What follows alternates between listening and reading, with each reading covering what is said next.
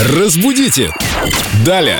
Мы рады приветствовать в студии Викторию Полякову, нашего прелестного культуролога из знатока русского языка. У нас какая-то интересная тема на этой неделе. Все идиомы связаны с животным миром.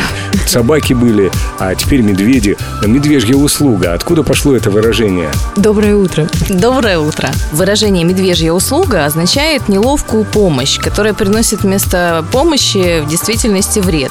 Происходит это выражение из басни Крылова «Пустынник и медведь», которая рассказывает как раз о дружбе отшельника и медведя, и однажды пустынник лег спать, а медведь отгонял от него мух. И вот муха села то на лоб, то на нос этому бедному пустыннику, а медведь, пытаясь ее убить, стукнул булыжником по лбу. Боже. И оттуда и пошла такая фраза. Интересно, что эта басня, по-моему, не входила в школьную программу. Не входило точно. Никогда. Я ее впервые вот от вас сейчас услышал. Ну так дети могли воспроизвести. Мне кажется, она слишком жестокая для детей. Ну да, чтобы не повторили этого дома, поэтому в школах не изучают. Но на дополнительных уроках ее можно разобрать. Вот такой урок дополнительный мы устраиваем в эфире Эльдо Радио. Спасибо, Виктория, было очень интересно. А что у нас будет в следующей программе? Какая очередная зверюшка? А в следующей программе у нас будет змея.